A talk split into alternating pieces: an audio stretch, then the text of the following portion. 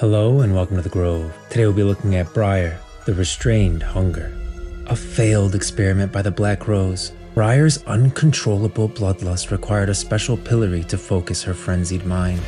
After years of confinement, this living weapon broke free from her restraints and unleashed herself into the world.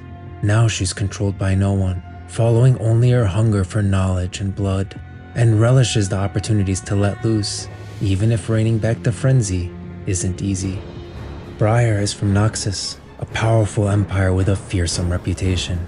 To those beyond its borders, it is brutal, expansionist, and threatening. Yet those who look past its warlike exterior see an unusually inclusive society where the strengths and talents of its people are respected and cultivated. The Noxii were once fierce barbarian tribes until they stormed the ancient city that now lies at the heart of their domain. Under threat from all sides, they aggressively took the fight to their enemies, pushing their borders outward with each passing year. This struggle for survival has made modern Noxians a deeply proud people who value strength above all, though that strength can manifest in many different ways. Anyone can rise to a position of power and respect within Noxus if they display the necessary aptitude, regardless of social standing, background, homeland, or wealth. Those who are able to wield magic are held in particularly high esteem and are actively sought out in order that their special talents may be honed and best harnessed for the benefit of the Empire. But in spite of this meritocratic ideal, the old noble houses still wield considerable power, and some fear that the greatest threat to Noxus comes not from its enemies, but from within.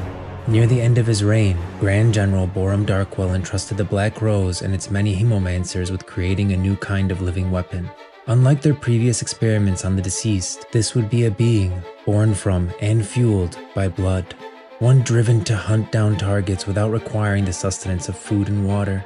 And so, Briar was born. Her creators wanted an assassin, but all she wanted was to eat, eat, eat. When her first mission ended in a frenzied, gory failure, the Black Rose decided that Briar was too dangerous to use, but too powerful to be destroyed. In order to control her, they devised a special pillory, locked by a hemolith gemstone, to restrain her and focus her mind. Once shackled with the pillory, Briar, along with the rest of the Black Rose's living weapons, was quickly deployed during Jericho Swain's coup against Darkwill. She was given a handler to help direct her, but when released from her pillory, Briar immediately devoured him and everyone near her. Everyone but her target, Swain who escaped while the living weapon fed upon friend and foe. After an arduous capture, Swain's guards managed to trigger Briar's pillory and restore her restraint, enabling them to transfer her to their holding facility. Alone in her cell, Briar could focus on nothing except her hunger. Though she couldn't die from starvation, the absence of fresh blood weakened her day by day, at first, she thought the chorus of crazed wails echoing around her room were her own starving thoughts, until she realized the sounds were drifting in from unseen neighbors. Did Swain's forces manage to capture other living weapons during the coup? Was she locked up with them now, each having failed their mission, their purpose? The voices cried out for blood, a sentiment Briar could relate to.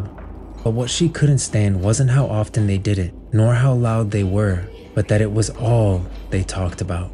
Their unrelenting hemomania was the most boring thing she had ever experienced. As hungry as Briar was, and she was hungry, her thoughts stayed focused on the pitiful sounds of the others. What if she managed to break out of the pillory? Would her frenzy make her even more unhinged than her neighbors? Would she become as single minded and boring as them? The idea was too horrifying to dwell on so she instead resigned herself to listless solitude. Years passed, and the time alone allowed Briar to reflect on herself and consider the possibilities of the world outside her cell. Entertainment consisted of eavesdropping on the guards' conversations, devising new ways to pester them for raw meat, and agonizing over whether she would race her pet spiders or eat them. By chance, while she was toying with her pillory one day, she inadvertently loosened the hemolith which settled into a position just short of unlocking the restraint. Briar froze as thoughts of her hemomaniacal neighbors filled her head. Is that what she'd become? But then she realized something.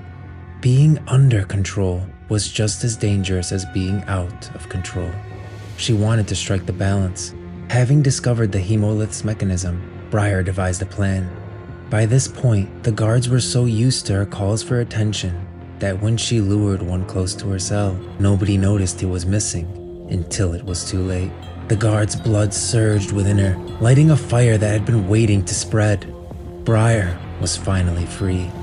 Now the living weapon gleefully roams the streets of Noxus, Pillory locked back in place until she wants to unlock it. As she assimilates to the world outside, with the Black Rose monitoring the unexpected development, Briar eagerly learns all she can, making new friends and discoveries in a world she is starving to experience.